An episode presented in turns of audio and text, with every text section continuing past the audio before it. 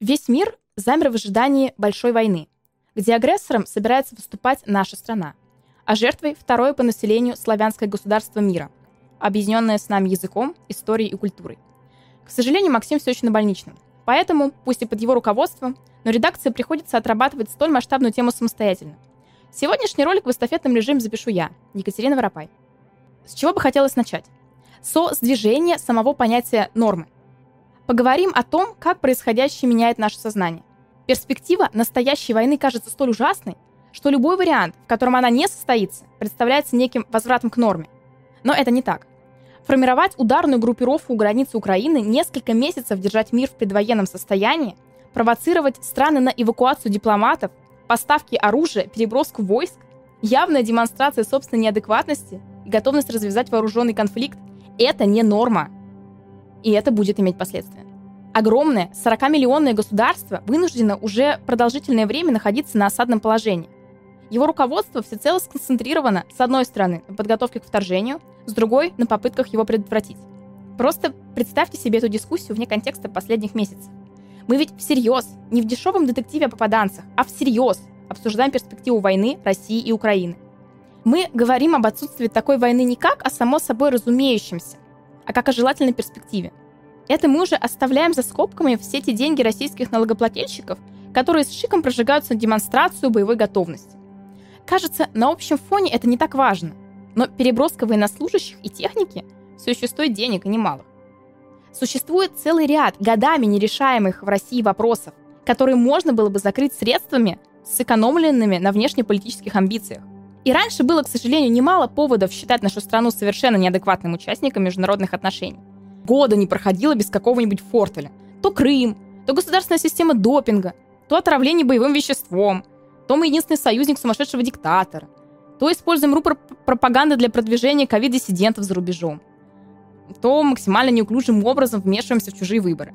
Очень давно, почти уже целое десятилетие, мы не видим международной репрезентации России в позитивном контексте.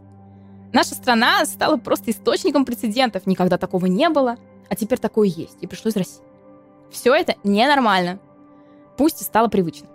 Конечно, мир без войны и мир с войной — это огромная разница. Но надо понимать, что начудило наше государство уже достаточно.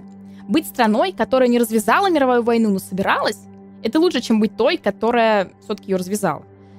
Но это все еще очень плохо. Параллельно с этим риторика официальных российских спикеров чем дальше, тем больше становится похожа на выступления каких-то маргиналов из самых мрачных уголков интернета. Откуда ни возьмись, в официальном обороте возникли англосаксы, которым любой ценой нужна война. Ну да, это пишет Мария Захарова. Но все-таки это официальное лицо, все еще. Ее должность буквально так и называется – официальный представитель МИД. И сейчас мы наблюдаем нечто, чего раньше никогда не было. Главные страницы всех ведущих американских СМИ, от правого Fox News до рупора демократов ABC, пестрят новостями о грядущем вторжении. Чтобы осознать, насколько это ненормально и нетипично, нужно понимать одну простую вещь. Вопреки мифу о том, что американцам есть дело до всего мира, страна это страшно, до самозабвения зациклена на себе.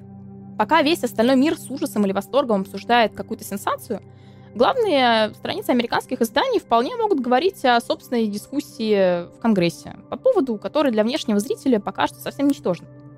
Чтобы внешняя повестка заняла собой вообще все, это должно случиться что-то из ряда вон выходящее.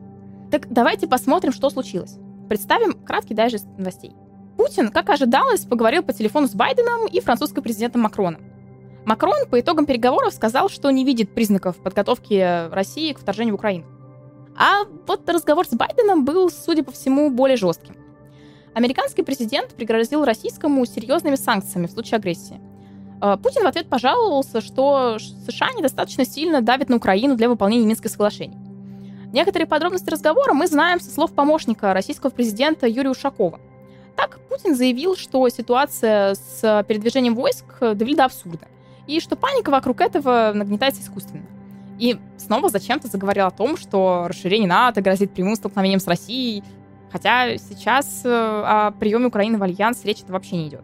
Ну а по сообщению Белого дома Байден заявил Путину, что США готовы к любому развитию событий вокруг Украины, нацелены на дипломатию. При этом он четко донес до Путина, что в случае эскалации США и союзники сделают так, чтобы Россия почувствовала последствия своих действий. Число стран, не рекомендовавших своим гражданам посещать Украину, выросло до 22. Причем диапазон их очень широк, от Кувейта до Люксембурга. Многие эвакуируют из Киева своих дипломатов и вывозят их либо на родину, либо во Львов, подальше от российско-украинской границы. На израильском, например, телевидении первой новостью рассказывается о призыве премьера к израильтянам покинуть Украину.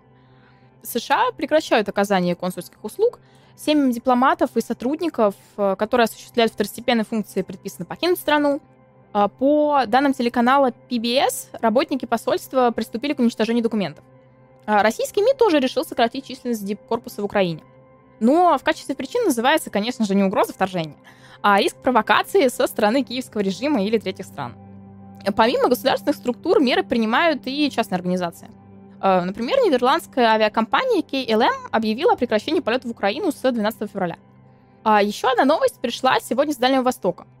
По утверждению российского Минобороны, там в зоне учений Тихоокеанского флота была обнаружена американская атомная подлодка типа «Вирджиния». Экипажу было приказано немедленно всплыть, но приказ они проигнорировали.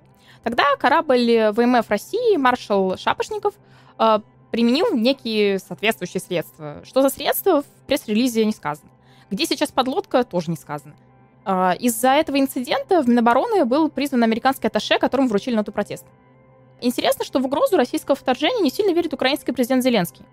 Он вчера заявил, что в информационном пространстве слишком много говорят о грядущей войне, но при этом никаких достоверных данных об этом нет. Украина, по мнению Зеленского, должна быть готова к внешней агрессии в любой момент. Но пока полномасштабной войны нет, а он, как президент, должен говорить со своим обществом, имея соответствующую реальную информацию. Поведение Зеленского совершенно понятно объяснимо, пусть и кажется, что оно находится в совершенной противофазе всему остальному. Пока ведущие западные страны не просто вполне уверенно говорят о вторжении, но даже прогнозируют его конкретные даты, Зеленский старается максимально снизить градус напряженности. Что вроде как необычно, когда-то президент страны, из которой буквально эвакуируют людей, а у границ стоит невиданная группировка. Любая риторика Зеленского, отличная от того, что мы слышим сейчас, способна ситуацию лишь усугубить. Украинские граждане и без того в большом напряжении. Тлеющий уже 8 лет на Востоке конфликт вот-вот может разгореться в настоящую войну. Люди видят западные новости, люди знают, что НАТО перебрасывает войска, что в страну летят самолеты с вооружением. В Киеве вот вчера прошел марш против возможной российской агрессии. По данным СМИ, на него вышло несколько тысяч человек. Любое неосторожное слово в такой ситуации грозит тем, что нервозность и страх перерастут в настоящую панику. В пустые полки магазинов, в набег вкладчиков, которые обрушат банковскую систему, в массовую миграцию. Язык президента тут может стать врагом похуже Путина. Будет вторжение или нет, а страну можно уже не собрать. Тем более, что погруженное в хаос государство с рухнувшей экономикой, обесценившейся валютой, куда более легкая добыча и для внешней агрессии тоже. Поэтому ни в коем случае не нужно считать Зеленского в данном случае каким-то неадекватным и единственным в мире оптимистом. Он ведет себя именно так, как нужно. Таким образом, пока мы находимся в довольно фиговом статусе кво, сложенном из двух параллельных процессов. С одной стороны, каждый день мы слышим о все новых переговорах во имя сохранения мира. Любые сообщения о подготовке вторжения на российском уровне называются нагнетанием истерии. С другой стороны, как довольно верно заметил неназванный чиновник американской администрации, чьи слова приводит ABC, на границе с Украиной ровным счетом ничего не меняется. Войска по-прежнему стягиваются, никаких свидетельств деэскалации на самом деле нет. Возможно, совершенно не исключено, что именно такой статус-кво Владимира Путина устраивает. Он теперь каждый день общается с мировыми лидерами, творит свою любимую геополитику.